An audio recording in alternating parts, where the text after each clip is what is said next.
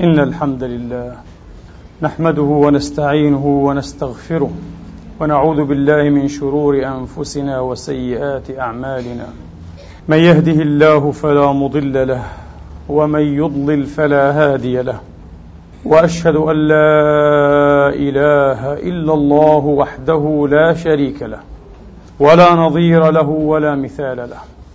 وأشهد أن سيدنا ونبينا وزعيمنا محمدا عبد الله ورسوله وصفوته من خلقه وأمينه على وحيه ونجيبه من عباده. صلى الله تعالى عليه وعلى آله الطيبين الطاهرين وصحابته المباركين المجاهدين وأتباعهم بإحسان إلى يوم الدين وسلم تسليما كثيرا. عباد الله أوصيكم ونفسي الخاطئة بتقوى الله العظيم ولزوم طاعته كما أحذركم وأحذر نفسي من عصيانه سبحانه ومخالفة أمره لقوله جل من قائل من عمل صالحا فلنفسه ومن أساء فعليها وما ربك بظلام للعبيد. ثم أما بعد أيها الإخوة المسلمون الأفاضل أيتها الأخوات المسلمات الفاضلات يقول المولى سبحانه وتعالى في كتابه العزيز بعد أن أعوذ بالله من الشيطان الرجيم. بسم الله الرحمن الرحيم. يا أيها الذين آمنوا إذا لقيتم فئة فاثبتوا. إذا لقيتم فئة فاثبتوا واذكروا الله كثيرا لعلكم تفلحون. وأطيعوا الله ورسوله ولا تنازعوا فتفشلوا وتذهب ريحكم واصبروا إن الله مع الصابرين ولا تكونوا كالذين خرجوا من ديارهم بطرا ورئاء خرجوا من ديارهم بطرا ورئاء الناس ويصدون عن سبيل الله والله بما يعملون محيط. وإذ زين لهم الشيطان أعمالهم وقال لا غالب لكم اليوم من الناس وإني جار لكم فلما تراءت الفئتان نقص على عقبيه وقال إني بريء منكم إني أرى ما لا ترون إني أخاف الله والله شديد العقاب. إذ يقول المنافقون والذين في قلوبهم مرض والذين في قلوبهم مرض غر هؤلاء دينهم. ومن يتوكل على الله فإن الله عزيز فإن الله عزيز حكيم. صدق الله العظيم.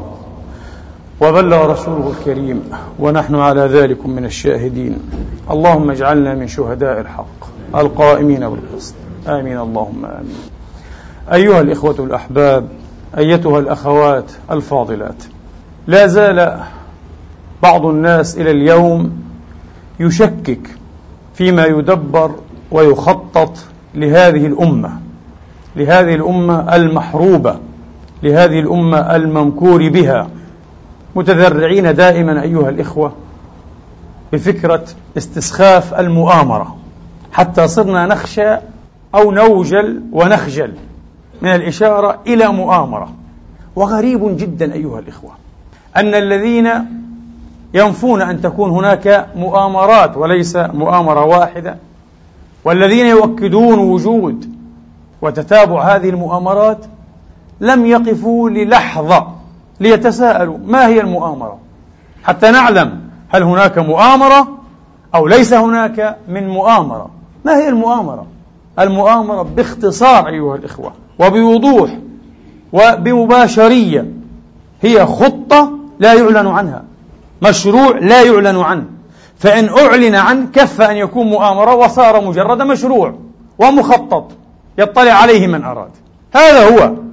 لأننا أمة عفوية ارتجالية لا مشروع لديها لا تخطيط لديها أيها الإخوة لا رؤية لديها. نستغرب أن يكون لدى الآخرين رؤى ومشاريع وأخطوطات أو استراتيجيات كما يقال أيها الإخوة. نستغرب لأن الإنسان دائما ينظر من موقع نظره ويقيس على نفسه. وهذا حق وصدق أيها الإخوة. نحن أمة بلا مشاريع بلا رؤية بلا خطة وأتحدى. كما قلنا غير مرة أن يوجد نظام عربي. أتحدث عن النظم العربية بالذات لديه خطة أو مشروع.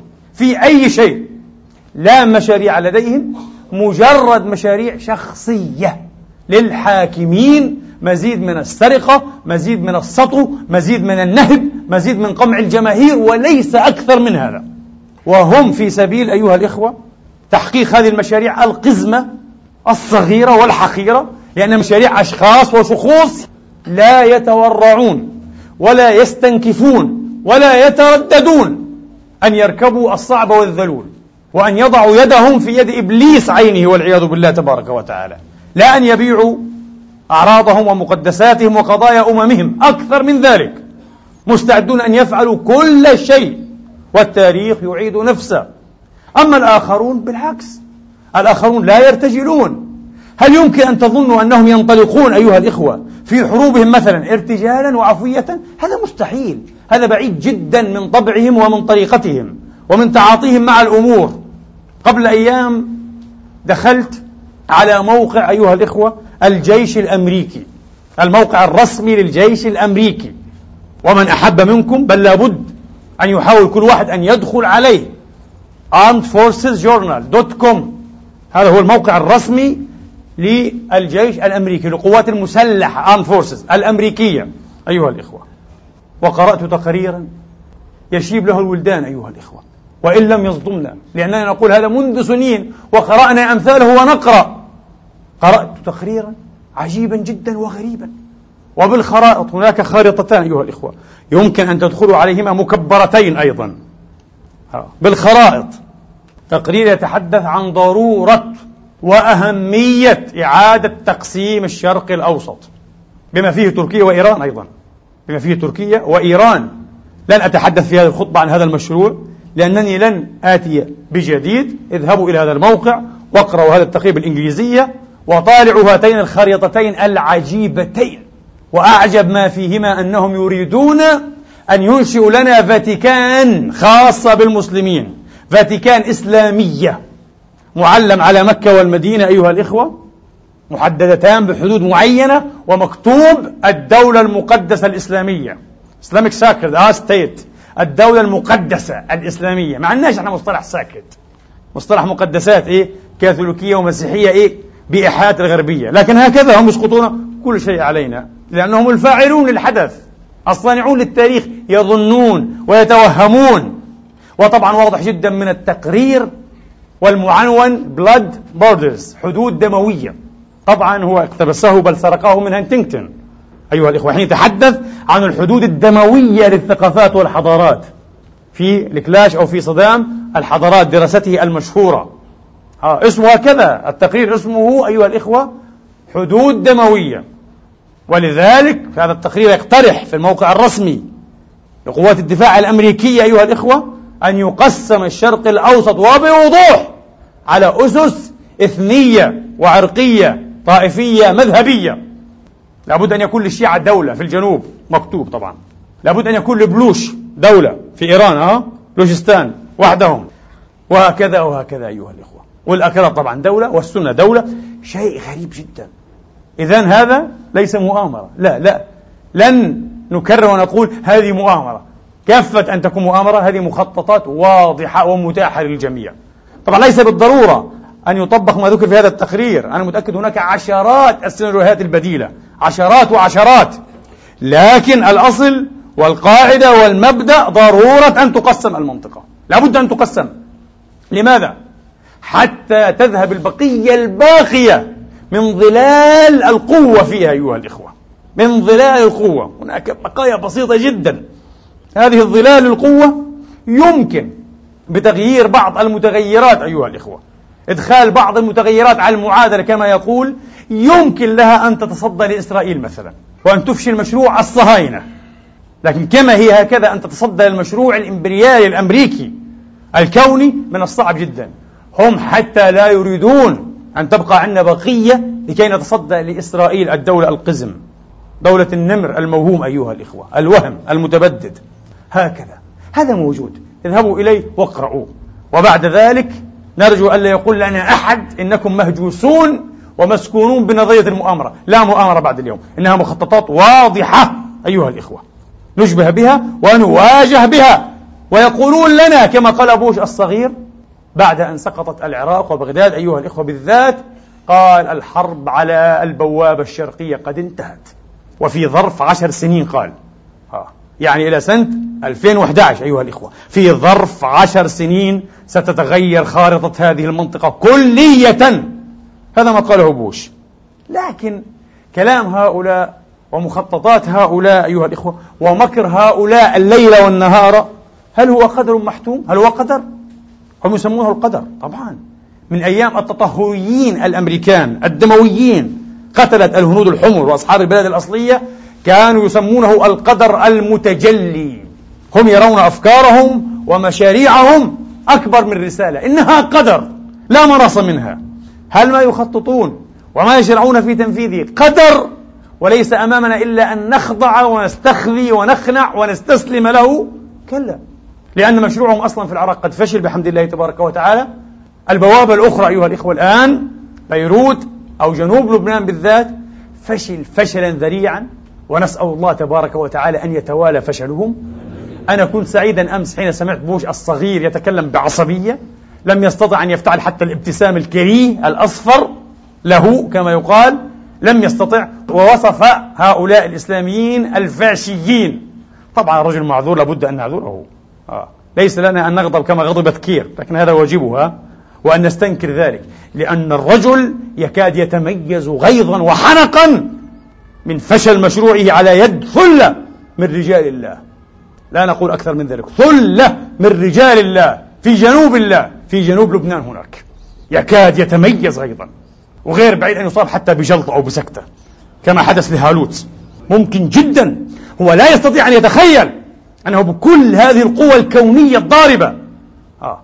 لم يستطع أن يقهر هؤلاء. وهؤلاء إلى الآن لا يطالبون بوقف إطلاق النار إلا بشروطهم هم. مع انسحاب آخر صهيوني وأغل. وإلا فلتستمر الحرب. لأن الخاسر الآن كما نرى الأكبر فيها هو الدولة الصهيونية. وهذه هزيمتها الأولى وبإذن الله تبارك وتعالى ستكون بوابة ومشرعا لأم الهزائم. لأن الهزيمة الثانية طبعا هم يقولون أولى هزائمها هي آخر. لا غير صحيح هذه ليست آخر الهزائم هذه أولى الهزائم بإذن الله التي أرهصت لي التي ترهص لي أيها الإخوة وتحدث بأم الهزائم. الهزيمة القادمة بإذن الله تعالى ستكون أم الهزائم وستكون أيها الإخوة الفصل الأخير في كتاب العلو والإفساد في الأرض. لذلك الله تبارك وتعالى لم يذكر في كتابه العزيز بعد أن يبعث عليهم عباده في الكرة الثانية أنه سيكون لهم عودة بعد ذلك. إنها المرة الآخرة. المرة الأخيرة وبالمطلق بإذن الله تبارك وتعالى. وسيعودون شذر مذر في بلاد الله كما كانوا. نقول هذا صراحة. هذه أفكارنا وأحلامنا ودعواتنا إلى الله وأمانينا. لأنهم أعطوا ستين سنة فرصة أن يعيشوا كبشر كآدميين بين بشر حقيقيين وهم نحن العرب المسلمين. ولم يفلحوا أن يعيشوا بشرا. أبوا إلا أن يكونوا وحوشا أيها الإخوة وحوشا ضارية مصاصي دماء ولم يستطيعوا أن يتخلصوا من هذا. والآن يثبتون للمرة الأولى أيها الإخوة في تاريخ الدنيا في تاريخ العالم المعاصر يثبتون للناس أنهم الأكثر وحشية والأكثر تدميرا والأكثر استعدادا أيها الإخوة لإهلاك الحرث والنسل وتعمير الخارب. اليوم يمكن أن يقال أيها الإخوة وبصدق كامل أيضا إن القتل والوحشية والتدمير في حدوده القصوى. امتياز صهيوني. صعب جدا. حتى الأمريكان لم يفعلوا هذا. لم يفعلوا ربع هذا في العراق. هؤلاء عندهم امتياز حقيقي أن يكونوا القتلة رقم واحد. المجرمين رقم واحد. المتوحشين. اللا آدميين رقم واحد أيها الإخوة. ثم يظهرون أنهم يبكون أو يتباكون على الضحية. نحن نأسف جدا. لكن لن نعتذر كما قال أولمرت. أحمقهم. الأحمق المطاع ولن يغدو مطاعا حتى في قومه بعد اليوم. نحن آسفون يؤسفنا سقوط هؤلاء الضحايا لكن الذي قتلهم نصر الله. تماما. نصر الله هو الذي قتلهم حزب الله هو الذي قتلهم لأنه يتترس بهم. تماما كما تترس بمشيعي الجنازتين أيها الإخوة. ناس عزل يحملون الجثامين وتضربهم الطائرات بأطنان المتفجرات لأنهم أيضا يتترس بهم نصر الله. ما هذا؟ ما هذا؟ والعالم يسمع ويرى أيها الإخوة لكن عالم مصاب لا أقول بعمى بل بموت موت الضمير غياب التحسس بالكامل أنه لا يسمع ولا يرى أو لا يريد أن يسمع ولا يرى لأننا في نظره أقل من أن نرى أيها الإخوة. كنت أود أن أفتح فصلا طويلا عن عنصرية هؤلاء الغربيين لأنهم ما زالوا عنصريين في ظني. هناك استثناءات لكن في البنية لا زالوا لا زالوا يحتاجون ربما إلى قرون حتى يشفوا أيها الإخوة من عقدهم وأمراضهم التاريخية والثقافية. وينستون تشرشل الأديب السياسي والعسكري أيضا والحائز على جائزة نوبل في الآداب والذي كان قاموسه ال vocabulary يتكون من خمسين ألف كلمة وهو أكثر كاتب إنجليزي معاصر يستخدم هذا القاموس. مثقف intellectual بلا شك أيها الإخوة. cultivé تشرشل يقول من الأخلاق تماما كبولتون هو سلف بولتون. عقلية صهيونية عقلية توراتية عقلية موبوءة مريضة. ومن الصعب جدا أن تتعافى أيها الإخوة. قال من الأخلاق ومن الصحيح تماما أن يخصف المتخلفون الأعراق المتخلفة أن تقصف بالكيميائي وبالغازات السامة وخاصة الأكراد والأفغان. عبارة تشرشل. وخاصة الأكراد والأفغان بالكيمياوي. معناه بالذري بالجرثومي بأي شيء. مسموح قال وهذا أخلاقي وصحيح وصحيح. الإنجليزي الآخر في وزارته الذي قال نحن يفتخر نحن الذين وقفنا دون تمرير فقرة باراجراف مادة أيها الإخوة. تمنع قصف المدنيين في المدن. قال عطلنا هذا نحن هذا نقول بفخر. براود فخورون بأنفسهم. عنصريون قتلة مجرمون لكن أدباء. وفلاسفة ومشرعون وكتاب ومتميزون لكنهم ليسوا بشرا. يذكرني هذا فعلا بكلمة الحكيم الهندي والشرق عنده حكمة ليس الشرق الإسلامي فقط الشرق عموما عنده حكمة تجعل منه مرشحا أيها الإخوة أن يواصل رسالة الإنسانية أكثر من هذا الغرب المتوحش لأنه فعلا متوحش. هذا الغرب لم يمر عليه جيل واحد دون أن تقع فيه حروب وهذا منذ القرن السابع عشر جيل واحد لم يمر. هم يقولون هذا هم يقولون. هم يقولون نحن بنيتنا العنف الحداثة الغربية والآن ما بعد الحداثة بنيتها العنف أيها الإخوة. هي هكذا مبتناة على هذا. صعب أن تتطهر منه إلا أن تتنازل وأن تنسلخ من نفسها من بنيتها من مكوناتها من طرائقها. أيها الإخوة فضلا عن تبذراتها وهي نتائج لهذه البنى. على كل حال هذا الحكيم الهندي وقف أمامه سياسي غربي كبير. قال له نحن ونحن ونحن. نحن الذين قصنا إلى أعماق البحار. نحن الذين وضعنا أقدامنا على القمر لأول مرة في 69 نحن الذين فجرنا الذرة. نحن الذين نحن. قال صدقت الهندي. قال له صدقت. لقد غصتم أعماق البحار ووضعتم أقدامكم على القمر ولكنكم لم تتعلموا إلى اليوم. كيف تمشوا بشرا على الأرض؟ ونحن نعلم أنكم لستم بشرا بعد. تحتاجون إلى قرون لكي تتعلموا أن تكونوا بشرا. لم نسمع أيها الإخوة سياسيا غربيا أو مثقفا غربيا كبيرا حتى من حملة نوبل أيها الإخوة. للسلام يعلق بامتعاض وحنق وغيظ يصرخ ولا يعلق فقط على ما رآه الناس على شاشات الرائي أطفال صهاينة صغار يكتبون على الصواريخ هذه هديتنا لأطفال لبنان وغزة. اجعليهم أيتها الصواريخ شعاعا وأجضاء وأشلاء. لم لم يصرخ هنا كيف؟ كيف تربى هذه الأجيال على الكراهية وعلى الأحقاد وعلى النازية وعلى الفاشية الحقيقية؟ ولم يعلقوا على كلمة المنكوبة المبتلاة المكروثة. الصبية الصغيرة هدى غالية. حين قالت أنا لا أنا لا أتمنى لأطفال إسرائيل أن يعيشوا ما عشت ولا أن يمروا بالتجربة التي مررت بها. هذا الأفق الإنساني الرفيع جدا جدا الذي على ساسة الغرب ومفكريه ومشترعيه وضعي الشرائع والقوانين على مشترعي الغربيين أن يجثوا على ركبهم أمام هذه الصبية ليتعلموا. معنى أن تكون إنسانا معنى أن تكون آدميا. أطل جدا عليكم في هذه المقدمات كلها مقدمات. ما أحببت أن أذكره أيها الإخوة وليس تطمينا إنه درس التاريخ وعلى القادة كما على الشعوب إذا أرادوا أن يتعاطوا أيها الإخوة بطريقة سليمة وطريقة ناجعة مع الأحداث الكبرى والكوائن العظمى أن يتحسسوا أيها الإخوة دائما لدرس التاريخ. أن يكونوا أصحاب وعي بالتاريخ. ليس مجرد درس وعي بالتاريخ وباتجاه التاريخ. نحن نقول مطمئنين واثقين مؤمنين إيماننا بالله سيفشل المشروع الأنجلو صهيو أمريكي لماذا؟ لأن هذا المشروع في حقيقته وسأقولها واضحة جلية. مشروع فضلا عن أنه إمبريالي ولا أقول هيمني وإنما سيطرة ومنتقل من الهيمنة إلى السيطرة. وفرق في لغة السياسة بين الهيمنة والسيطرة. الهيمنة يمكن أن تكون أيها الإخوة عبر البحار والمحيطات أما السيطرة فلا بد أن تكون ببسطار بجزمة الجندي. إذا هم تركوا الهيمنة إلى السيطرة الآن.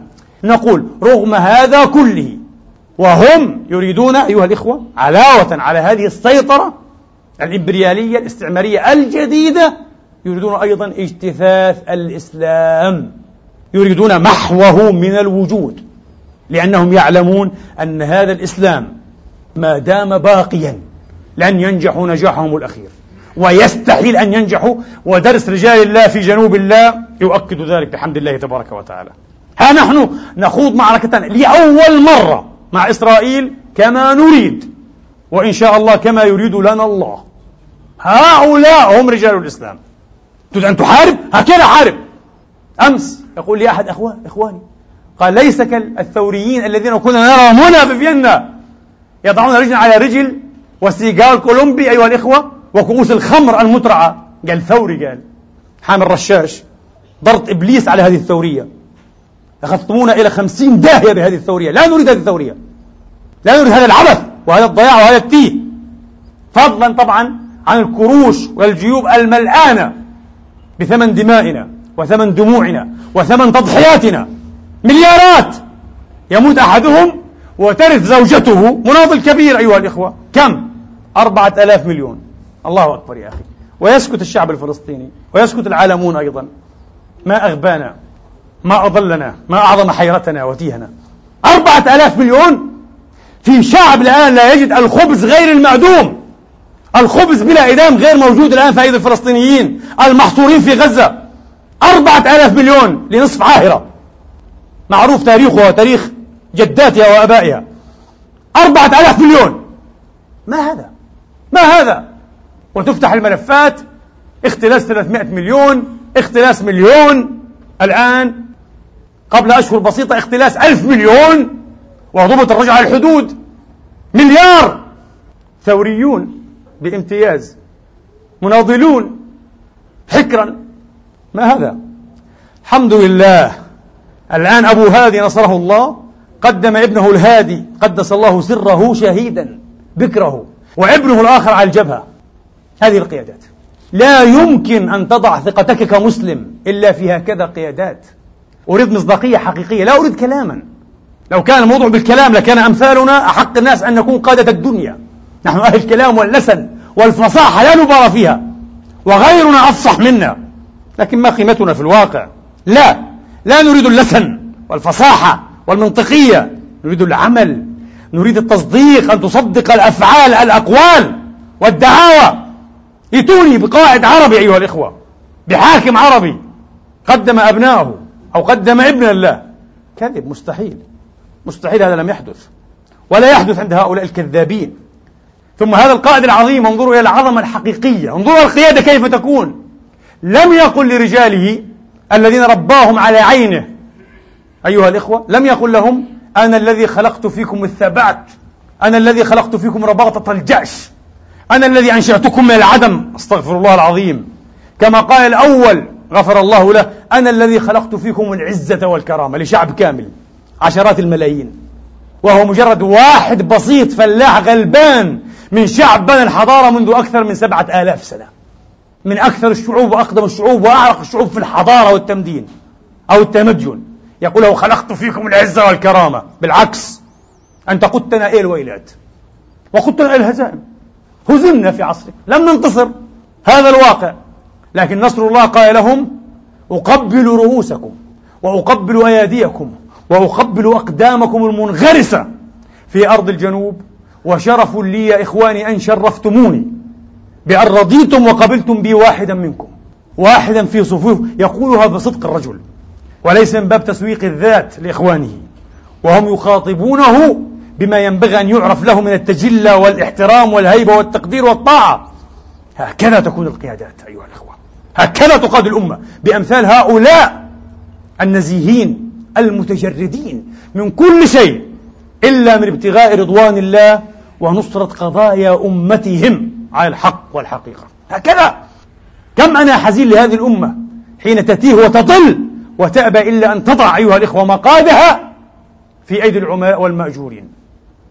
في أيدي العملاء والمأجورين. كما قال أبو العلاء وأمر أمرت بغير صلاحها أمراؤها. من قديم نفس العلة أيها الإخوة. نفس العلة.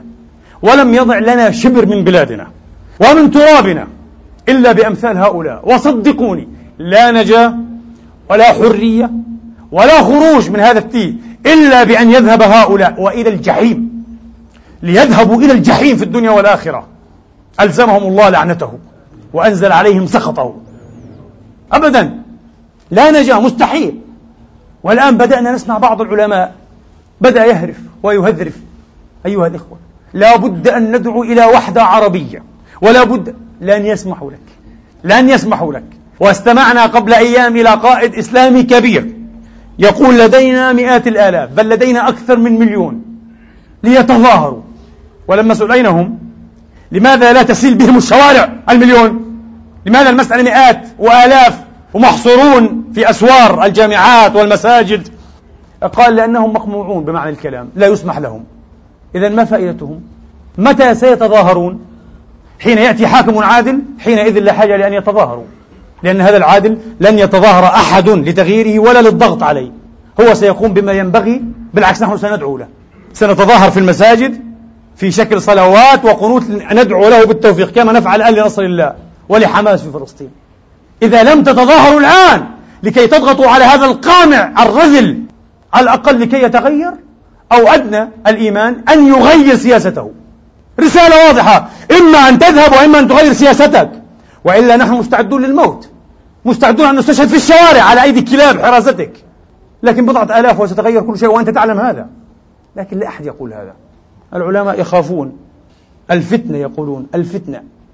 وإذا قال بعضهم مثل هذا الكلام مباشرة همشوا عليه همشوا. وذكروا مراجع قديمة من الفكر المميت كما سماه مالك بن نبي الأفكار المميتة المخدرة الفتنة. متى يخرج على الحاكم؟ هل يجوز الخروج على الحاكم؟ وذكر لك كلاما من شرق وغرب كلام لا يساوي المداد الذي كتب به. وإن كتبه أئمة كبار ساهموا في ارتكاساتنا أيضا لأنهم كانوا أحذية ونعالا للسلطان في فترات معينة. للأسف يجب أن نكون واضحين. إلى متى هذا التيه إلى متى هذا التردد؟ على كل حال أنا أحب أن أقرر فقط قضيتين. هذه القضية والقضية الأولى أيها الإخوة مذكرا بها هذه الأمة لن تبيد لن تفنى لن يستطيع لا بوش ولا أورمت ولا بلير ولا كل هذا العالم. ولو تمالوا علينا أيها الإخوة لو تألبوا علينا إلبا واحدا من أقطار الأرض عربهم قبل عجمهم. لأنه من يتولهم منكم فإنه منهم. هؤلاء الحكام ليسوا منا. كما قال الرسول وإن كانوا يرطنون بلساننا وأبناء جلدتنا ألوانهم وسحنهم كألواننا وسحننا ليسوا منا لأن الله أخرجهم أن يكونوا منا. حاشانا زكانا الله وقانا الله أن يكونوا منا. أعوذ بالله. واحد منهم قادر على أن يدنس وأن ينجس أمة من عشرة مليارات توجد فيها لأنهم بيت الدنس. بيت الخيانة بيت النجاسة. ليسوا منا ليسوا منا. لو تمالأ هؤلاء عربهم قبل عجمهم على هذه الأمة. والله الذي لا إله إلا هو لن يلانوا من هذا الدين. سيموت منا الآلاف ومئات الآلاف والملايين والملايين. سنبقى وسنثأر وسنعود أحياء كالعنقاء كما نقول دائما. لن نبيد ولن نفنى. وهناك أمثولة أحببت أن أذكر لكم ملخصها. وأنتم تعرفونها. إنها أمثولة المغول في تاريخ المسلمين. المغول الذين سماهم روجر بيكون أيها الإخوة جنود الأنتي كريست جنود المسيح الدجال لشدة رهبتهم في القلوب. طار مثل في العالمين إذا قيل لك إن المغول إن المغول قد هزموا فلا تصدق. إذا قيل لك إنهم أسروا فلا تصدق. إذا قيل لك إنهم قتلوا فصدق. يمكن أن يخطئ المغولي لكن أن يرضى أن يكون أسيرا لا. كان بعضهم إذا أسر يرمي بنفسه من فوق الخي أيها الإخوة ويرد رأسه بالحجر حتى يموت. جنس شرس. بدو محاربون نشأوا في بيئة في أواسط آسيا أيها الإخوة. في منغوليا ما يسمى الآن بمنغوليا بيئة حادة جدا وجافة وغليظة وصلبة. وهم قبائل كثيرة قبائل المغول. أشهرهم قبيلة التتر أو التتار هذه قبيلة. وهي كبرى قبائلهم. حتى أن أهل الصين كانوا يسمون كل المغول بالتتار. هم ليسوا تتارا. بالعكس وكان هناك حروب بين قبائل المغول أحيانا وبين التتار كما في الفترة السابقة بل والمعاصرة لجنكيز خان. المهم جنس بدوي محارب رماة ماهرون متوحشون يعني بعيدون جدا من الآدمية يأكلون لحوم ضحاياهم هذا ثابت عنهم في كل التواريخ يشربون دماءهم أيها الإخوة. آه. حين يعوزهم الزاد في الحرب يقتلون واحدا من كل عشرة ويأكلونه. شيء مخيف أيها الإخوة. لا يعرفون رهبة الموت لا يخافون من شيء. جند شياطين والعياذ بالله. من أجل هؤلاء الصين في زهاء 250 قبل الميلاد اضطرت أن تبني السور العظيم هذا لكي تصد غاراتهم. غارات هؤلاء المغول المنغولز. إنهم جنس مخيف جدا جدا أيها الإخوة. على كل حال وطبعا لم يكن أول عهد المسلمين بهم 656 لما سقطت بغداد. لا المسلمون لهم معهم صولات وجولات منذ البداية. الدولة السلجوقية والدولة الخوارزمية وبغداد والعراق أيضا. مرات ومرات. جاءوا إلى العراق سنة 635 و642 و43 أيها الإخوة و650 و656 وهزموا في مرات كثيرة بحمد الله على يد الجيش المسلم على ضعفه. هزموا مرات كثيرة حتى كانت الوقعة الكبرى التي نرتاح أن نقول إنها تمت بفضل المؤامرة. في مؤامرة واحد شيعي وزير اسمه مؤيد الدين محمد بن العلقمي هو الذي أسقط بغداد. هذا كلام فارغ. كلام فارغ لا يقبله أي مؤرخ. لا مؤرخ عربي فاقه في التاريخ ولا مؤرخ أجنبي. كلام فارغ. الأسباب أعقد من هذا بكثير وهي كثيرة ومتراكمة ومتراكبة. هذا أضعفها إن صدق. ويبدو من قراءة الروايات أنه لا يصدق. هذه قضية أخرى. لا نريد أن نفتح ملفها. حتى إن صدق هذا أضعفه على الإطلاق. لا يقدم ولا يؤخر كثيرا. الأمر أوسع من هذا بكثير. الذي حصل أيها الإخوة وحين تقرأ هذه الحقبة من التاريخ والله العظيم تشعر بالاندهاش والعجب العاجب لماذا؟ كأنك تقرأ الآن تاريخ الحقبة التي نعيش. تماما. كل شيء يتكرر. حتى اللعب على وتر سنة وشيعة يتكرر. ولعبها هولاكو. هولاكو كان يرسل وعاظ والعلماء والمناشير. لكي يفرق بين السنة والشيعة. إذا بوش نفس الشيء أولمرت. أي غريب نفس الشيء. المناشير التي ترمى على أهل غزة الآن وترمى على أهل الجنوب ها مناشير. اتركوا نصر الله. ولوذوا إيه؟ بالمنجاة اطلبوا إيه؟ منجاتكم. ونحن لن نؤذي أحدا فيكم. لا نحب أن نؤذيكم أيها المدنيون اللبنانيون. أنتم أحبابنا. نفس الشيء كان يفعله لكم. آه، يرسل المناشير بالأسهم ثم يبعثه على المسلمين. نقول لكل المسلمين كان يقول للعلماء للقادة. للقضاة للفقهاء للتجار. اتركوا هذا العسكر العباسي. ولا تشاركوا المعركة ولكم منا كل الأمان والإحترام. وطبعا حين كانوا يستسلمون كانوا يذبحونهم ذبح النعاج يعرضونهم على السيف وبرهق أيها الإخوة. نفس الأساليب. تآمر المسلمين حكام المسلمين بعضهم على بعض نفس الشيء. كانوا يتآمرون مع الصليبيين ضد إخوانهم ضد إخوانهم من آبائهم وأمهاتهم. حاكم شقيق يتآمر مع الصليبيين ضده. كانوا يتآمرون مع المغول الذين تحدثوا عن دور ابن العلقمي المشبوه لم يحدثون عن دور الخليفة العباسي نفسه الناصر الذي حكم أطول خليفة عباسي حكم الناصر. الناصر الظاهر المستنصر المستعصم آخرهم. الناصر حكم أكثر من ست وأربعين سنة أيها الإخوة. استعان فيها بالمغول ضد من؟ ضد خوارزم شاه. طبعا. وعانه المغول ضد الدولة الخوارزمية وهي دولة إسلامية نشأت على أنقاض الخلافة السلجوقية إلا بقيها في الشمال الغربي لآسيا الصغرى يعني الدولة السلجوقية وهي دولة قوية جدا. حكمت الجهة الغربية للعالم الإسلامي كلها تقريبا ولم يفلت من حكمها إلا مصر واليمن والحجاز والعراق. ودولة الحشاشين في قهستان كانت دولة عظيمة جدا دولة محمد خوارزم شاه وأبنائه وأحفاده. دولة ممتازة وإسلامية وقوية جدا. لكن استعان الملك الناصر بالمغول. لذلك قال العلامة ابن الأثير في الكامل رحمة الله عليه في تاريخه وهذا مؤرخي المسلمين الكبار قال ولهذا يبدو أنه من الصحيح ما نسبه العجم إلى الملك الناصر أنه هو الذي مهد وفتح الطريق المغول إلى بلاد الإسلام. طبعا هو استنجد بهم هو استنجد بهم وعمل معهم تحالفات ضد الدول الإسلامية الأخرى. نفس ما يحدث الآن تحالفات ضد العراق. التسعينيات والآن مرة أخرى 2003 ضد العراق والبر والبحر والجو يظنون أنهم سينجون. الملك الناصر بعد هذه التحالفات وهذه الاستنجادات بالمغول طبعا بدأ المغول إيش؟ يقتربون من حدوده وبدأوا يغزون أطراف بلاده. فيقال أدرك خطأه كذب ما أدرك خطأه كذب. لكن هذه طبيعة الأمور. هو مستعد أن يضع يده في يد الشيطان بالذات ضد إخوانه المسلمين. قبله الأيوبي الملك الناصر صلاح الدين مش صلاح الدين الأيوبي عاد اسمه نفس الشيء ولا يستاهل هذا الاسم للأسف. اسمه الملك الناصر صلاح الدين بن يوسف الأيوبي هو سمي صلاح الدين. قبحه الله وقبح سيرته. هذا الرجل يقول المقريزي كان يمشي وفي حزامه عنده حزام حزام السلطان في الشام هو شامي هذا أيوبي وفي حزامه كتاب أمان من قائد المغول. ها؟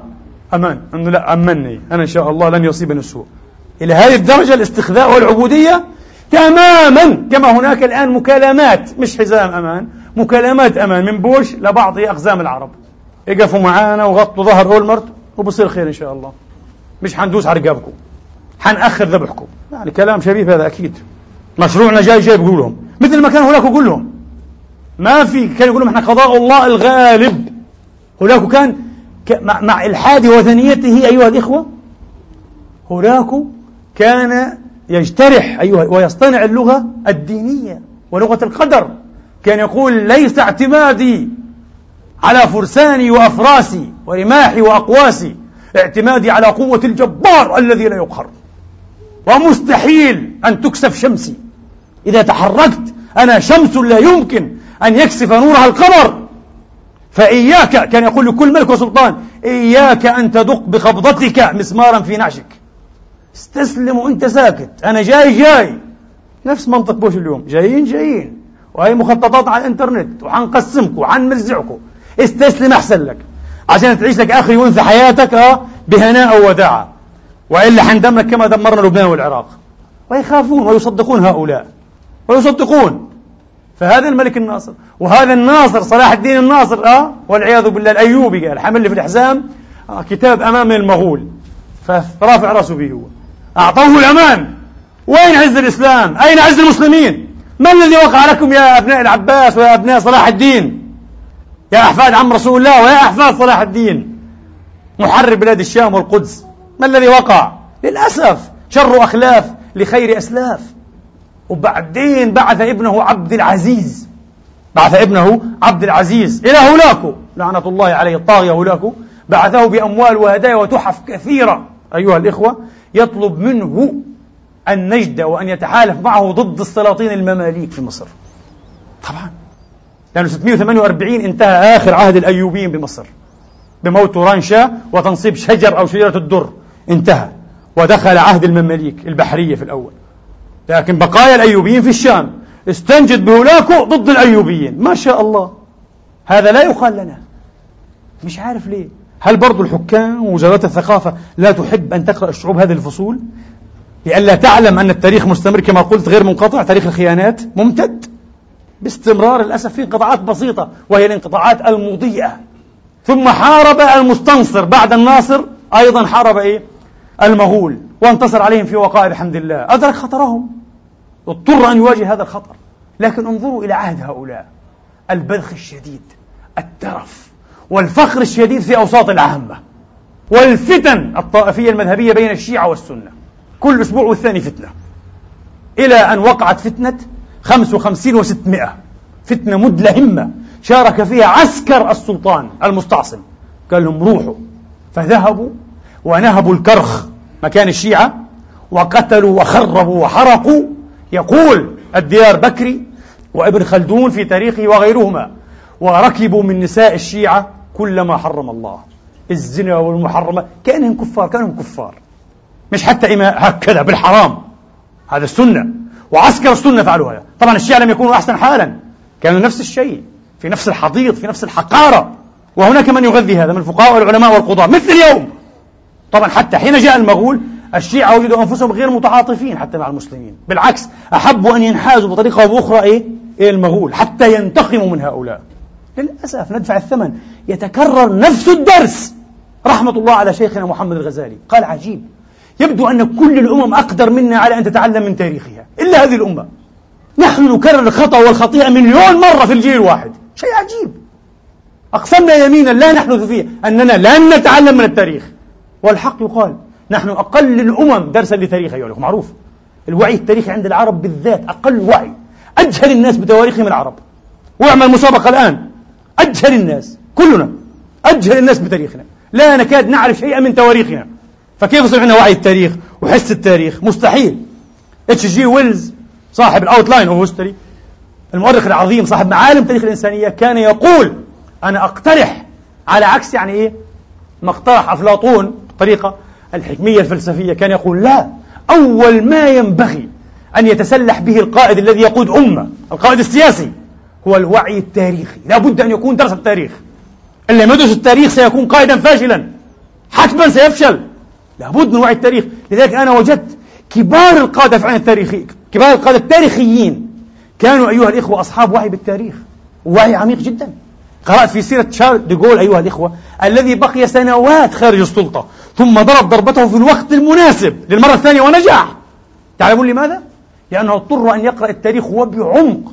وكان قلمه أيها الإخوة كمؤرخ وأديب في نظره أكثر سيولة وأكثر ألقا من قلم تشرشل وهو كان يقول ما الذي يعجبهم في تشرشل؟ أنا أكثر وعيا بالتاريخ وأكثر وعيا بالأدب كمان. اضطر أن يقرأ على حد ما قال هو. نفسه كل ما كتبت الصحف والجرائد الفرنسية في فترة نابليون. قرأ كل هذا الأرشيف لكي يستخلص عبرة التاريخ. وقال أنا بعد أن قرأت كل ما قرأت أجد الأمر يتكرر الآن تماما. صورة أخرى. صورة مرئوية نفس الشيء. قيادات. وليس عسكري لا يعرف كوعه من بوعه. يحكم أمة من سبعين مليونا. لا يعرف رأسه من رجليه ويدعي أنه منبع الحكمة. مستودع الحكمة أيها الإخوة. وقال فصدق. كل ما يقول يصدق فيه. اليوم يقول شيئا وبعد بكرة يتنازل عنه ويحكي ضده. ثم يقول أنا بعد أسبوع ألم أقل لكم؟ أنا قلت هذا. بس يا مولانا أنت قلت هذا أول أمس أيضا عكسه تماما. تتحلق على مين يعني أنت؟ إيش الاستهبال هذا والاستعمار على الشعوب؟ شيء يعني مخجل شيء مؤسف. أيها الإخوة مؤسف. أو ذاك الذي غير كل قناعاته الأيديولوجية بين عشية وضحاها. حتى علق المعلقون قالوا مش ممكن. الأيديولوجيات والأفكار ليست قميصا يلبس وينزع. يصير في تطور على الأقل زمني تطور تاريخي. للمفكر لا هذا هي هكذا مرة واحدة خرج تغيرت كل أفكاره كل مساره مرة واحدة. على أي أساس؟ على درس؟ على خلفية؟ مش مفهوم؟ شيء عجيب. يا ويح هذه الأمة المسكينة والله العظيم. نحن كشعوب نقول لكم حتى لا نثبط أنفسنا نحن شعوب عظيمة. وأنا اعتقادي بالذات الشعب العربي. وهذا لا أقوله من باب الحماس الكاذب بالعكس. وهذا نلحظه الآن. أكثر الشعوب ومن أكثر الشعوب على العطاء العطاء في كل مستوياته. حتى العطاء المادي عطاء الروح عطاء الدم. هذه الشعوب العربية مأساتها في شيء واحد. الآن مأساتها في القيادة أيها الأخوة. القيادة. هذا المسجد المبارك. بالأمس أخي أخبرني قال في مرتين طلبنا تبرعات وهذا أكثر مسجد يتبرع في النمسا كلها. أعرف. وجزاكم الله خيرا وأخلف الله عليكم. أكثر مسجد يدفع تبرعات. على الإطلاق. تبرع لبنان لهؤلاء المكروثين النازحين. أيها الإخوة المطرودين من ديارهم بغير حق في مرتين فقط أكثر من عشرين ألف يورو. هذا مبلغ هائل. مبلغ هائل من الناس بسطاء أمثالنا. مش شيء سهل هذا على كل حال. مش شيء سهل أبدا. ومستحيل يتكرر إيه؟ في المساجد الأخرى بنفس الوتيرة. نعرف هذا مستحيل. ونحن نعرف هذا. وكم تبرع العراق وكم تبرع لفلسطين هذه الشعوب؟ قادرة على العطاء على عطاء الدم على عطاء الدمع على عطاء المال على عطاء كل شيء. ما الذي ينقص إذا القيادة. القيادة صاحبة الرؤية والوعي. والصدق للهدف والصدق مع الله ومع الأمة ومع نفسها. أيها الإخوة فقط نحتاج إلى قيادة. لكن يبدو أننا في اللحظات الحرجة والمفصلية نفشل أن نفرز قيادات تاريخية حقيقية رائعة. فيأتي العجم ليكملوا هذه الثغرة. مع المغول أيها الإخوة من الذي قام بهذا الدور؟ قطز وبيبرس ليسوا عربا. هؤلاء ليسوا عربا. لكن من الذي قاتل؟ الجيش العربي الجند العربي الدم العربي القلب العربي وانتصر. الجنود المصريون.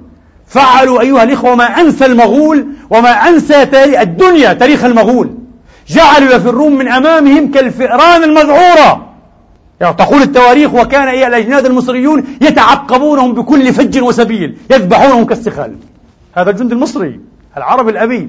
قبله من الذي أنقذنا من ورطة الصليبيين ومالك الصليب؟ الفرنجة. صلاح الدين. ولم يحسن العرب أن يفرزوا قيادة للأسف. لكن الجيوش عربية. عربية ومسلم أكثرها عربي مسلم أيها الإخوة. جيوش عربية. والآن من الذي فعلها؟ من الذي سلح حزب الله؟ هذه ليست دعاية لإيران. لست إيرانيا ولا أحب أن أكون إيرانيا. لكن هذه الوقائع المؤسفة هذا ما يحزننا.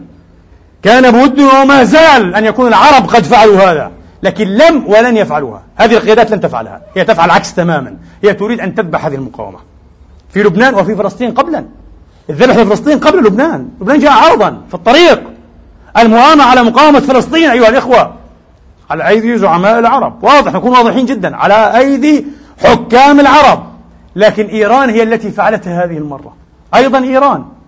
فهل سيكون الخلاص من الهجمة الأنجلو صهيو أمريكية هكذا أسميها الآن ثلاثية آه على يد هؤلاء؟ أسأل الله أن يكون كذلك إن شاء الله. لأننا لسنا في طرف أن ننتظر أن يتغير حكام العرب. لا ندري. هل ستفعلها الشعوب أم لا؟ يكون قد ضعنا وخربت. إيه مش البصرة. كل بصرات العرب تكون قد خربت. وليست بصرة العراق فقط. هكذا. لكن شعوب أبية. شعوب مقاتلة. شعوب شرسة. الشعب العربي شعب شرس ومقاتل وعنيد. واضح جدا ما يحدث في فلسطين ولبنان الآن. عنيد. وعنده وعي بحمد الله تبارك وتعالى. لم يدخل في منعطفات. لم يلتبس في مشواره في هدفه في خطته أبدا. جهادي ووجهتي وبارودتي إلى عدوي. ليست إلى أخي لا الشيعي ولا مواطن المسيحي ولا غيره إلى عدوي الذي يريد استئصال الجميع جملة واحدة. هذا هو الوعي وعلى الجميع أن يتعلموا منه من مقاومة فلسطين ومقاومة لبنان. أيدها الله وثبتها الله ونصرها الله وأعزها الله. على كل حال نعود إلى أمثولة المغول أيها الإخوة مع العالم الإسلامي. هكذا كان السلاطين وكانوا في أبهة في أبهة. موسم عيد الفطر أيها الإخوة سنة أربعين وستمائة للهجرة. يقول المؤرخون هذا الموسم امتد من بعد صلاة الفجر أيها الإخوة. ما تقولي صلاة العيد ما غلطتش لأن ما فيش عيد ما صلوش العيد. من بعد صلاة الفجر حتى منتصف الليل يقول المؤرخة وصلي العيد قضاء في منتصف الليل وتشاغل أكثر الناس عن صلواتهم. لم يصلوا لا ظهر ولا عصر ولا مغرب. الموكب موكب حاشد. خصيان وجواري وأفراس وطواويس وخدم وحشم ورياش شيء عجيب.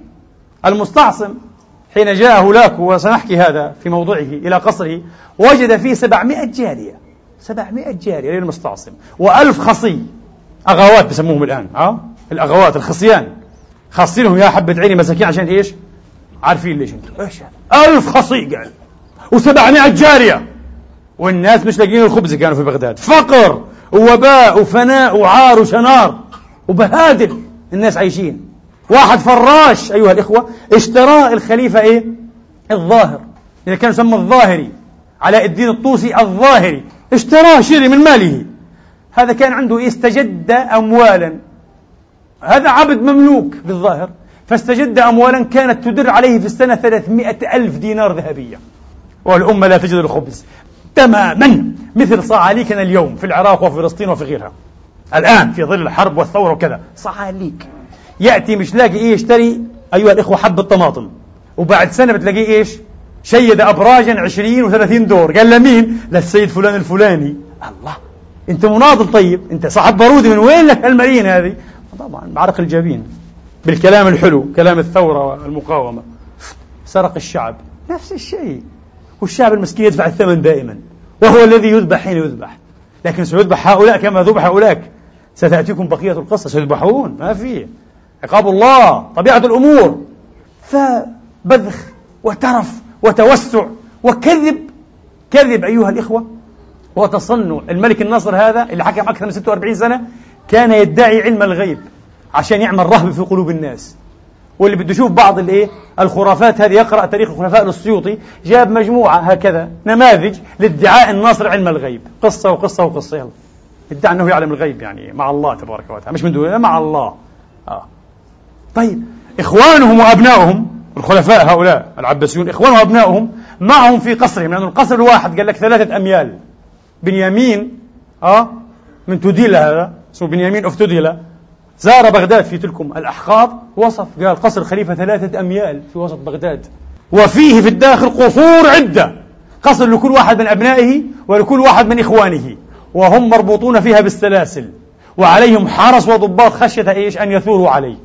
كل شيء عندهم ملايين لكن مربوطون.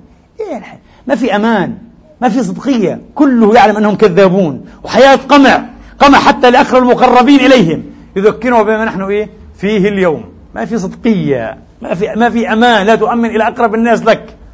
نفس الوضع أيها الإخوة. نفس الوضع. المهم نختصر لكم القضية أيها الإخوة. هؤلاء المغول يسموهم المسلمون يسميهم المسلمون التتر. في الحقيقة هم ليسوا تترا تتر قبيلة منهم هم أكبر أن يكونوا تترا هم المغول. تعريف العلم الصحيح مغول. تتر وغير تتر. بعد أن وحدهم جنكيز خان تيموجين الذي سمي بجنكيز خان الملك القائد ذي البطش معناها. جنكيز خان. جنكيز خان وحدهم وكان هذا من أعظم أعماله تلاه العمل الآخر وهو التوسع الخارجي. فتوسع في جهة إيه؟ الغرب أيها الإخوة. غرب أواسط آسيا توسع وتوسع في أوروبا وتوسع في الصين. ثم بعد ذلك جاء أبناؤه وأحفاده وتوسعوا أكثر وأسقطوا الدولة الخوارزمية. بدأ الصراع أيام جنكيز خان وأيام من تلا انتهت الدولة إيه؟ الخوارزمية عن آخرها. ومات آخر ملوكهم أيها الإخوة ذبحا بعد أن كان يلوذ من مغارة إلى مغارة يلوذ بمغارة إلى مغارة حتى عثر عليه وذبح السلطنة العظيمة الضخمة هذه انتهت دولة سلاجقة إيه؟ الروم أيها الإخوة في الشمال الغربي لأواسط آسيا البسيطة أيضا هزمها المغول وصار السلطان السلجوق يدفع لهم جزية سنوية ثم مات وخلفه إيه؟ أبناؤه الثلاثة. ابنه الكبير منازعة مع أخويه الصغيرين. آه. اضطرتهم هذه المنازعة أن يستعينوا بالمغول على إخوانهم حتى كانت نهاية دولتهم أيضا. هم استعانوا. مش فقط قضية ابن العلقمي هالفصل الغبي المفرد. هم خونة. كله خونة. كله سلاطين وخلفاء. كله خونة. في سبيل العرش يبيع كل شيء. يبيع إخوانه وأمته ومملكته. عشان يبقى يوما واحدا على الكرسي. نفس نفس ما يتكرر الآن. وانتهت دولة سلاجقة الروم. وجاء مانجو خان وهو الخان الكبير وهو أخو هولاكو الأكبر. وسير بعثة لفتح بلاد فارس ونجحت. ثم سير بعثة بالذات إلى قهوستان لكي يقضي هولاكو على دولة الحشيشية أو الحشاشين الإسماعيلية يعني. ونجح وقضى عليها بمعونة الفيلسوف الشيعي نصير الدين الطوسي الذي كان متآمرا وخائنا كبيرا. خان الحشاشين مع أنه كان نازلا عليهم وخان أيضا الخلافة العباسية. وليس له ولاء من أصله لها ودوره طبعا لا نقول مشبوه دوره ثابت للأسف. ليس لأنه شيعي. هكذا هي كانت إيه أخلاق وطبيعة العصر. يعني هو شيعي وخان وهناك سلاطين سنة وخانوا وخلفاء سنة وخانوا. خيانة كثيرة للأسف الشديد. للأسف. الشعوب هي الأمينة. لذلك أنا أقول كلمة خطر لي أن أقول هذه العبارة. يبدو أن أمثال هؤلاء الحكام وعبر التاريخ أصغر من النصر. مستحيل هؤلاء ينتصروا. انتبهوا. مستحيل ومستحيل أن الله يكتب النصر على أيديهم. هم أحقر وأصغر من النصر. أما نحن الشعوب بحمد الله تبارك وتعالى فأكبر من الهزائم. نهزم لكن نحن أكبر من كل هزيمة. لذلك هزمنا أمام الصليبيين ثم انتصرنا. وهزمنا أمام سنابك المغول ثم انتصرنا. وهزمنا أمام إسرائيل وننتصر الآن إن شاء نصنع النصر. الآن اللحظة الساعة نصنع النصر بحمد الله تبارك وتعالى. وإن شاء الله فصول ستتلو فصولا وسيتم هذا النصر الذي ستكون عقباه أم الهزائم لإسرائيل بإذن الله. قل عسى أن يكون قريبا. نسأل الله أن يكون هذا أقرب مما نحب وأقرب مما نؤمل بإذن الله تبارك وتعالى. ونحن نراه كذلك إن شاء الله تعالى. ما تسمعوش بعض الأغبياء بيطلعوا في التلفزيونات أغبياء. وستتغير الأمور. يعني إسرائيل بعد مئة سنة مثلا يقول مئة سنة ماذا يا أخي؟ ماذا؟ أي لغة تتحدث أنت؟ أي لغة؟ هو يعطي إسرائيل من عنده مقدر مقدر الأقدار. ها الحاكم واحد القهار يعطيها قال من عنده كمان 100 سنة قال بتحدث لي عن تحليل التاريخ. يا أخي اذهب الله يخليك. خلصنا منك يا حبيبي. ما في مؤرخ ما في حتى استراتيجي كبير يستطيع الآن أن يتنبأ بنهاية هذه الحرب على وجه واحد. كيف حيصير بالضبط يعني؟ وهذا قال بعطيها 100 سنة قال بعد 100 سنة إسرائيل بدأ نفع. 100 سنة ماذا يا أخي؟ أعطوك كم عشان تحكي الكلام هذا؟ شو كان الفرق هذا؟ 100 سنة؟ حاشا لله. نسأل الله أن تكون أقل من عقد وبكثير إن شاء الله تعالى. بإذن الله ما تكمل عقدا أصلا إن شاء الله تبارك وتعالى. وتنتهي النهاية وإلى الأبد المرة الأخيرة. على كل حال إذا إذا هؤلاء الحكام أصغر من النصر ونحن الشعوب أيها الإخوة نحن أكبر من الهزائم. هذا درس تاريخنا. هذا ملخص تاريخ الأمة الإسلامية بفضل الله. وهذا يفسر كل فصول كتاب تاريخ هذه الأمة العظيمة الخالدة. المهم بعد أن قضى عدوة الحشاشين سار إلى همدان وكانت خطته أن يخضع كل البلدات والبلاد أيها الإخوة التي تقف في طريقه إلى الخلافة العباسية حتى لا يرتدوا عليه من خلفه لأن كثيرا منها ولاؤه وتبعيته للخلافة العباسية. ونجح في هذا. وكتب إلى الخليفة المستعصم أيها الإخوة من همدان أن يأتيه مسلما بنفسه أو يبعث إليه وزراءه مع أموال وأشياء ويعلن الطاعة والإستسلام. المستعصم طبعا إيه لم يقنع وبعث له كتابا يرغي فيه ويزبد ويذكره بأنه مجرد شاب صغير آه، سكر بغرور القوة لكنه سيتلقن درسا يعلمه الأدب إلى أن يموت كلاما إيه مثل هذا المستعصم. مصدق حاله. المستعصم كان رجلا ذا تقى كما يقال. كان تقيا يحافظ على الأذكار يحافظ على الصلوات لا يرتكب الفواحش لكنه كان مبخلا كان بخيلا جدا جدا. يتهم بالبخل حتى أكل أمانات بعض إيه الولاة أنكرها. آه الناصر صاحب كركوك أكل على الأمانة. بصعوبة أعطاه بعضها بعد أن أخذ أكثرها. شيء عجيب حب المال. ومن هنا ضعف الجيش في عصره ضعفا شديدا. أنذر بالخطر المحدق بالأمة. في أول عهد المستعصم كانت عدة الجيش مئة ألف. عشية وقف هولاكو على أبواب بغداد أيها الإخوة. كان الجيش عشرين ألفا. لماذا؟ لأنه لا يموله. مش حكاية أن ابن العلقمي طردهم هو لا يدفع أصلا تمويل الجيش. ما كان يحب أن يقول لا. أموال لا. المهم ولذلك حين أنذره الدفتر دار الصغير وسليمان شاه من كبار رجال على الإطلاق بعد الوزير ابن العلقمي وهم أقرب إليه من ابن العلقمي كما هو معروف في التاريخ. المهم اقتنع بعد تردد وأخذ ورد يقدم رجلا ويؤخر أخرى اقتنع إيه؟ أن يستخدم الجيش. وحشد له الآلاف وعشرات الآلاف. وقيل له هؤلاء يحتاجون إيه؟ إلى مؤن إلى فلوس. قال لا فلوس لا ما في أموال لا. فصرف الجيش. إيش نعمل لك طيب أخي؟ مصيبة يا أخي. يقول المؤرخون شوف عاد إيه؟ اللاهوت. لاهوت الحكام تعون عندهم لاهوت خاص. كان ينتظر تأييدا إلهيا وعونا إلهيا. شو يعني معجزة يعني؟ ملائكة زي ملائكة بدر؟ هل تستحق وأنت يا مستعصم يا بخيل؟ ها؟ مستحيل. قال ما في جيش ما في معن وبنتظر مساعدة إلهية. يمكن شايف حلمه. يمكن رأى حلمه يمكن راح ينتصر على هولاكو قدرة الله قال. ولكن يكفي أن يتعلم ما يعلمه أي طفل بسيط الآن من أطفال المسلمين إن الله لا يعين من لا يعين نفسه. إذا كنت أنت لا تعين نفسك هل يعينك الله يا أخي؟ مستحيل مستحيل. رحمة الله على ابن الجوزي. قال مثل هؤلاء كمثل الذي يجلس في مزرعته وحقله وليس بينه وبين أن يسقي زرعه إلا ضربة بفأس فيدعوها كسلا وتواكلا ويقوم يصلي الاستسقاء. اسقنا الغيث ولا تجعلنا مع الهيم من القانطين. يا أخي عندك الترعة عندك النهر اضرب ضربة فأس بيجي الماء. لا بده الله يسقيه من فوق. كلام فارغ. لاهوت عجيب هذا. هذا لاهوت الهزيمة. لاهوت التواكل مثل لاهوت حكام اليوم على فكرة. تماما. هم بينتظروا معجزة اللي هي تغير كل شيء يعني. وتبتلع أمريكا بنيزك جاي من, من كوكب المشتري. آه؟ وإن شاء الله تبتلع إن شاء الله. بس مش حتكون لأجلهم. آه لأجل الشعوب الغلبانة. المهم وهكذا. حتى اقترب هولاكو طبعا للأسف. وأسقط كل البلدات والمدن والمقاومات وحوصرت بغداد أيها الإخوة في الثالث والعشرين من محرم سنة 56 وستمائة الهجرة حاصرها من الجهة الشرقية هذه بسموها بغداد الشرقية هذه بغداد السنة.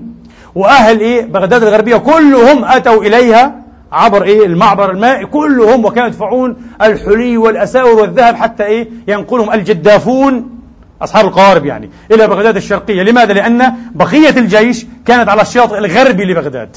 لكن طبعا في الشاطئ الشرقي هناك موجود جماعته وبنوا أسوارا من الرمال الضخمة جدا أمام أسوار إيه؟ بغداد الأصلية. ثم حفروا خندقا وراء هذه الأسوار. يقول المؤرخون المغول أنجزوا هذا في 24 ساعة. شيء عجيب. جراد منتشر. مئات الآلاف وجراد منتشر وإرادة عجيبة. لا يعرفون التعب. المغولي يصبر الجند المغولي يصبر على الطعام والشراب والعطش عشرة أيام قال لك. ما عنده مشكلة.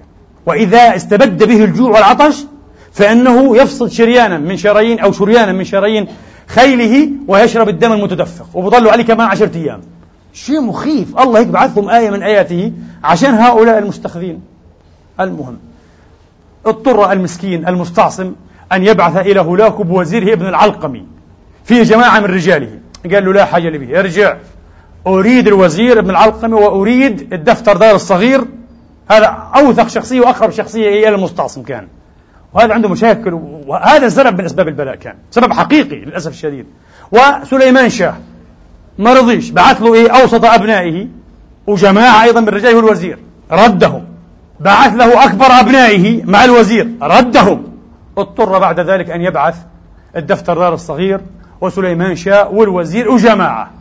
ردهم هولاكو طبعا ما هذا أسلوب أمريكا الآن. تتنازل نطلب أكثر. تتنازل نطلب أكثر. نفس الأسلوب. ولا يرعون لا عهدا ولا ذمة ولا إلا في مؤمن. ولا في كافر. معروف. ردهم وقال لا أريد هؤلاء مع أتباعهم وأشياعهم. كل كبار رجالهم.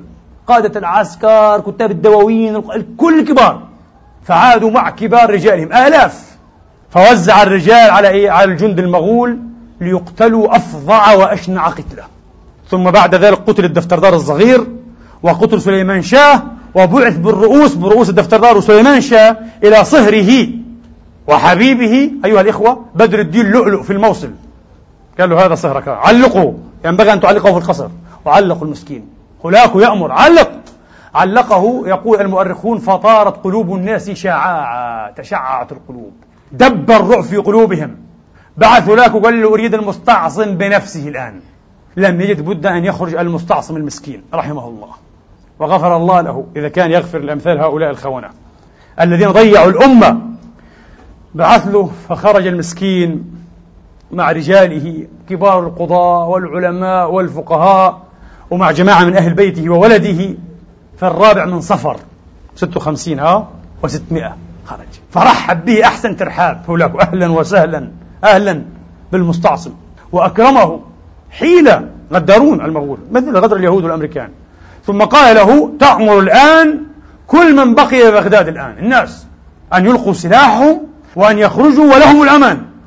فأمر. قال لهم هذا الرجل لم نرى منه إلا الأمان حقيقة وأكرمني وكذا. اخرجوا يا ناس. فألقى الناس سلاحهم وخرجوا مئات الآلاف مئات الآلاف ومئاتها. فانقض عليهم الجند المغول البرابرة أيها الإخوة التتر وأعملوا في رقابهم السيوف.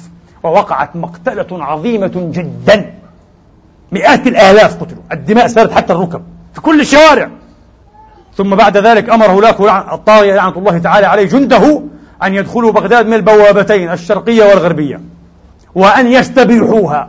unleash بسموها Mongols يعني to unleash Mongols يعني أطلق لهم العنان. لغة السياسة الآن هيك. آه unleash افعلوا ما تريدون. ما في خطوط حمر. كل شيء مسموح. دمروا المساجد والقباب والمدارس والمكتبات والدور والمنازل والحياض والرياض والحدائق. الكتب أحرقوها وألقوا البقية في دجلة. حتى سالت إيه بلونها. آه. بعد أن سالت بلون إيه دماء إيه؟ الضحايا الأبرياء. دمروا كل شيء. كانت تدمر القباب الضخمة المهندسة جيدا حتى يأخذوا الذهب الذي فيها. بلغ من استهتارهم بالنفوس وحيوات المسلمين أن اثنين منهما ناء حملا بالجواهر والأثقال أيها الإخوة من الأموال وغيرها المنقولة معهما. مش قادرين يحملوها وبتتساقط منهم. جواهر وذهب. فأخذوا مسلما فقتلوه أو قتلاه وبقر بطنه واتخذ من كرشه من بطنه. آه، أداة لحمل هذه المجوهرات. قتل لأجل هذا الشيء. وبلغ من خوف الناس ورعبهم أيها الإخوة أن امرأة مغولية متلثمة بزي رجل يعني متزيية بزي رجل دخلت وقتلت أهل الأسرة عن آخرهم حتى تفطن أحد المحبوسين في المنزل أنها امرأة فقام وقتلها. لكن بعد أن قتلت إيه كل أهله؟ امرأة امرأة. خوف فزع شديد كفزع العرب على مدى خمسين سنة من اليهود وأمريكا. فزع من غير مبرر يا أخي لماذا؟ لا يموتون هم يعني؟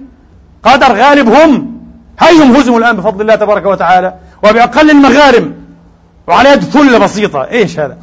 واحد آخر مغولي قال لمسلم أيها الإخوة في بغداد قال له انتظر ليس معي خنجري نسيته أو سقط مني. انتظر هنا وضع رأسك على الحجر حتى أذهب وآتي بالخنجر لأذبحك.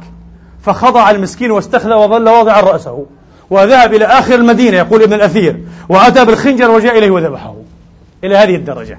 تضحكون ما يحدث لنا الآن تماما كهذا. صدقوني. الآن ما يحدث للشعوب العربية وهي ساكتة هكذا. تنظر إلى تدمير لبنان أه وذبح فلسطين أه وتسب الحكام فقط. لكن بلهجة بعض الناس صدقوني يخاف حتى من خطبي هذه. بعض الناس لو يحب حتى يعني أن تنتشر كذا يخاف. يخاف أنه استمع إلى سب الحكام هنا في أوروبا. لن يحدث لنا شيء. شيء عجيب استخفاء وخوف وجبن وخور وكفر بالقضايا. ما بعده كفر. هذه الشعوب الآن العربية اللي بتتابع على التلفزيون وساكتة مش قادرة تطلع تتظاهر حقيقة هي تفعل نفس هذا المسلم. والله العظيم. هي تقول له بوش إحنا حاضرين للذبح. تعالوا يلا يا جماعة. حاضرين. حنذبح لما تيجي. إيش حنساوي يعني؟ حنتدمر زي لبنان. أهلا وسهلا إيش حنساوي؟ إيش حتساوي؟ خلاص انتظروا الذبح ده ما يمكن يا أخي ما يمكن. ما يمكن. هذا الذي حصل. وبعد ذلك أيها الإخوة في السابع من صفر دخل الملعون هولاكو مع المستعصم ومن معه إلى بغداد ودخلوا إلى القصر. قالوا هيا الكنوز وين الكنوز؟ والأموال والنفائس المخبأة. أخرجها. فأخرج له ألفي كساء. ألفي كساء. وعشرة آلاف قطعة ذهبية. وأحجار كريمة. فنظر إليها كمية مهولة جدا من المال. المستعصم لما لم تدفع؟ المهم الآن نترك هولاكو يتكلم يعطينا الحكمة يعطينا النصيحة هولاكو. قال له هولاكو ها جيد عندك كل هذه الأموال.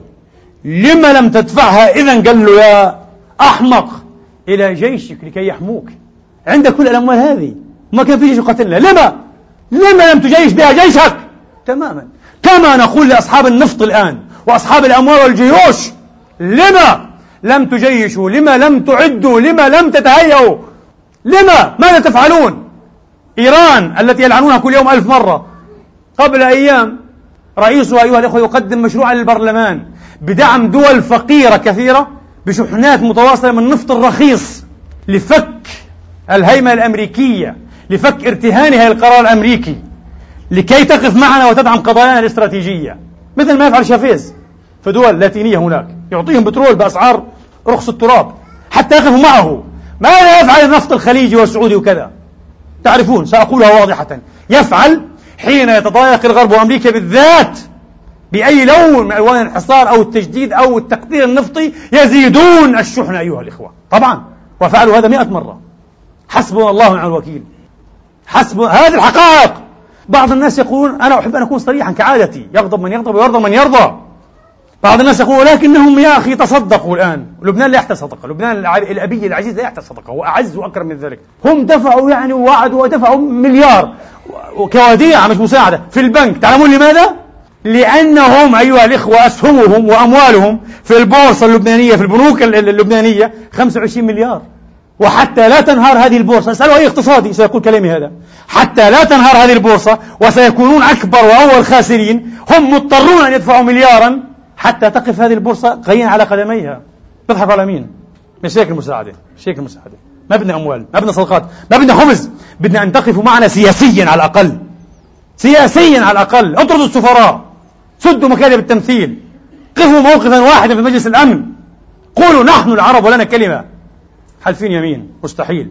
المهم قال له يا أحمق أو لا لما لم تدفعها لي حتى تسالمني؟ لا دفعتها إلي لما طلبتها؟ ولا دفعتها لجيشك عليك اللعن البعيد. قال له على كل حال هذه كنوز ظاهرة أعلمها وتصل يدي إليها أنا وجندي. أين الكنوز الباطنة؟ الأشياء مخفية قال نعم في منتصف القصر هناك جرة عظيمة فيها ما الله به عليم. فاحتفروا المكان فإذا بجرة عظيمة فيها ما لا يعلمه إلا الله. قطعة الذهب الواحدة أحيانا يقول المؤرخون كانت تزن مئة مثقال. مليارات المسلمين. ثم أمر هولاكو بعد ذلك. جيشه أن يجمعوا من القصر كل ميراث خلفاء بني العباس عبر القرون. ووضعت أمام خيمة هولاكو. عنده خيمة من أدم. أمام خيمة هولاكو فإذا هي مثل الجبل الصغير. حلي ونفائس وأساور وذهب وأحجار كريمة. مليارات المليارات. وما في جيش يدافع عن إيه؟ عن بغداد العباسية. يقول لك ابن العلقمي تآمر بهم. ياس هذا الذي فهمتموه من درس التاريخ؟ حي الله هذا الفهم العميق يا أخي. هذه الأسباب هذه أسباب الهزيمة اذكر كل الأسباب جملة واحدة. في الرابع عشر من صفر وهذا آخر ما نقوله ارتكب الطاغية هولاك لعنة الله عليه أعظم جرائمه كما يقول المؤرخون في نظري ممكن مش أعظم جريمة بالعكس قتل المسلمين أعظم جريمة وقد اختلف في عدد من مات من المسلمين.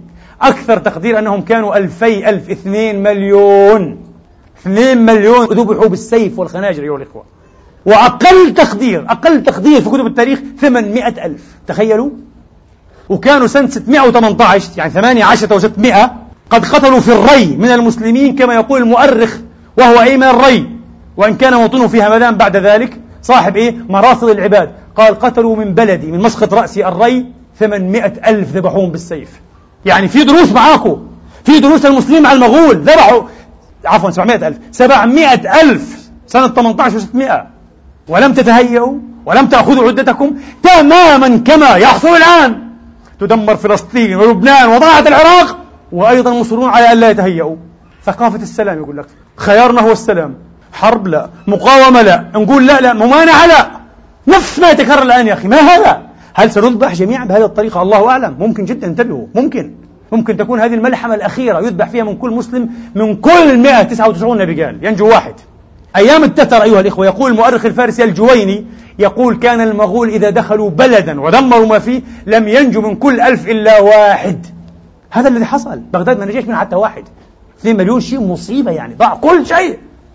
المهم أخذ هذه الذهب كذا قال للمستعصم الآن تعال الآن حان حينك وجاءت ساعتك.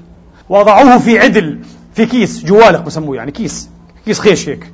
وضعوه في جوالق هذه رواية من أربع خمس روايات في قتله لكن هذه المشهورة. ومات رفسا آه. ظل المغول يرفصونه في بطنه في ظهره في رأسه حتى اختنق ومات. خليفة المسلمين. آخر خليفة عباسي في العراق. لم ينجو من أولاده إلا أصغرهم المبارك اسمه مبارك شاه أيها الإخوة أبو المناقب الوحيد وابنة له. ونجا بإشارة من زوجته لك المسيحية. قالت لا شفعني فيه واتركه. فتركه ونقلوه إلى الشرق إلى مملكتهم وزوجوه بمغولية. أما ابنة المستعصم رحمة الله عليها فأخذوها وحملوها إلى مانغو خان. اللي هو الأكبر هذا سلطانهم هذا. هذا المسؤول عن هولاكو أخو هولاكو الأكبر. فلما مروا بها على سمرقند وفي سمرقند قبر قثم ابن العباس رضي الله عنه وارضاه الذي ذهب مجاهدا في بعثة مع القائد سعيد بن عثمان بن عفان رضوان الله عنهم أجمعين واستشهد هناك. فقالت لهم أستميحكم عذرا أنزلوني هنا فقط حتى ألقي التحية على قثم. إن أذنتم فأذنوا وأجابوها إلى طلبها فأرسلت دموعها رحمة الله عليها. شيء يصدع القلب.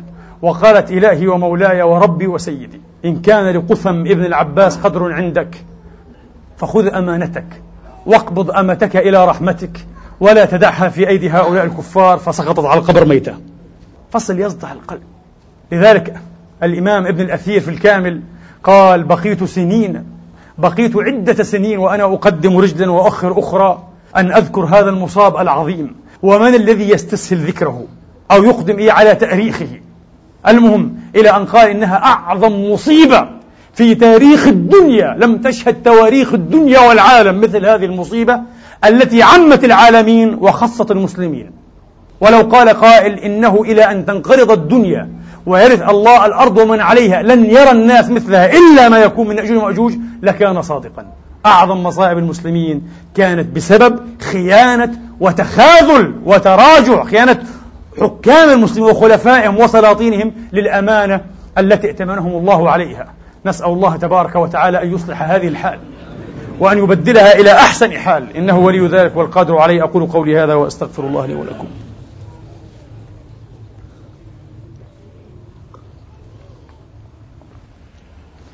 الحمد لله رب العالمين والعاقبة للمتقين ولا عدوان إلا على الظالمين وأشهد أن لا إله إلا الله وحده لا شريك له. الملك الحق المبين وأشهد أن سيدنا ومولانا وزعيمنا محمدا عبد الله ورسوله الصادق الوعد الأمين صلى الله تعالى عليه وعلى آله الطيبين وصحابته المجاهدين.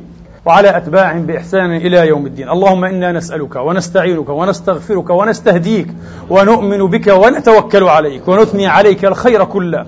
نشكرك ولا نكفرك ونخلع من يفجرك. اللهم إياك نعبد ولك نصلي ونسجد وإليك نسعى ونحفد. نرجو رحمتك ونخشى عذابك. إن عذابك الجد بالكفار ملحق.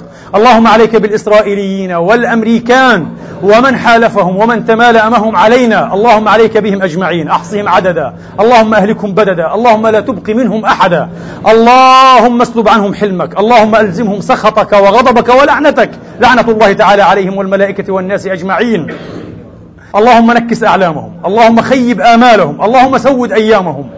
اللهم أبد مصابهم اللهم أبد همهم وغمهم وحزنهم يا رب العالمين. اللهم بدد جمعهم اللهم شتت شملهم اللهم فرق كلمتهم اللهم ألق العداوة والبغضاء بينهم أبدا اللهم اجعل بأسهم بينهم شديدا اللهم اربط على قلوبهم وأعمها يا رب العالمين.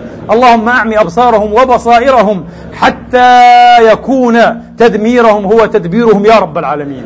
اللهم إنا ندرأ بك في نحورهم فاكفنا شرورهم. اللهم إنا ندرأ بك في نحورهم ونعوذ بك من شرورهم. اللهم إنا ندرأ بك في نحورهم فاكفنا شرورهم.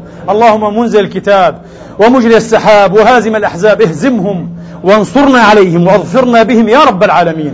اجعلهم غنيمة للمؤمنين وعبرة للمعتبرين وشماتة للشامتين. أرنا فيهم تعجيب قدرتك وآيات انتقامك وأنزل عليهم بأسك الشديد الذي لا يرد عن القوم المجرمين. إلهنا ومولانا يا جبار يا قهار يا عزيز يا حكيم يا منتقم فإنهم لا يعجزونك. ربنا يا ربنا يا ربنا. لا إله إلا أنت سبحانك إنا كنا من الظالمين. نسألك بك نسألك بأسمائك الحسنى وصفاتك العلى أن تنصر عبادك المجاهدين في سبيلك. إخواننا في لبنان وفي فلسطين وفي العراق وفي أفغانستان وفي الشيشان وفي كل مكان يا رب العالمين. اللهم مكنهم من رقاب أعدائهم. اللهم انصرهم نصرا عزيزا مظفرا مؤيدا ممكنا.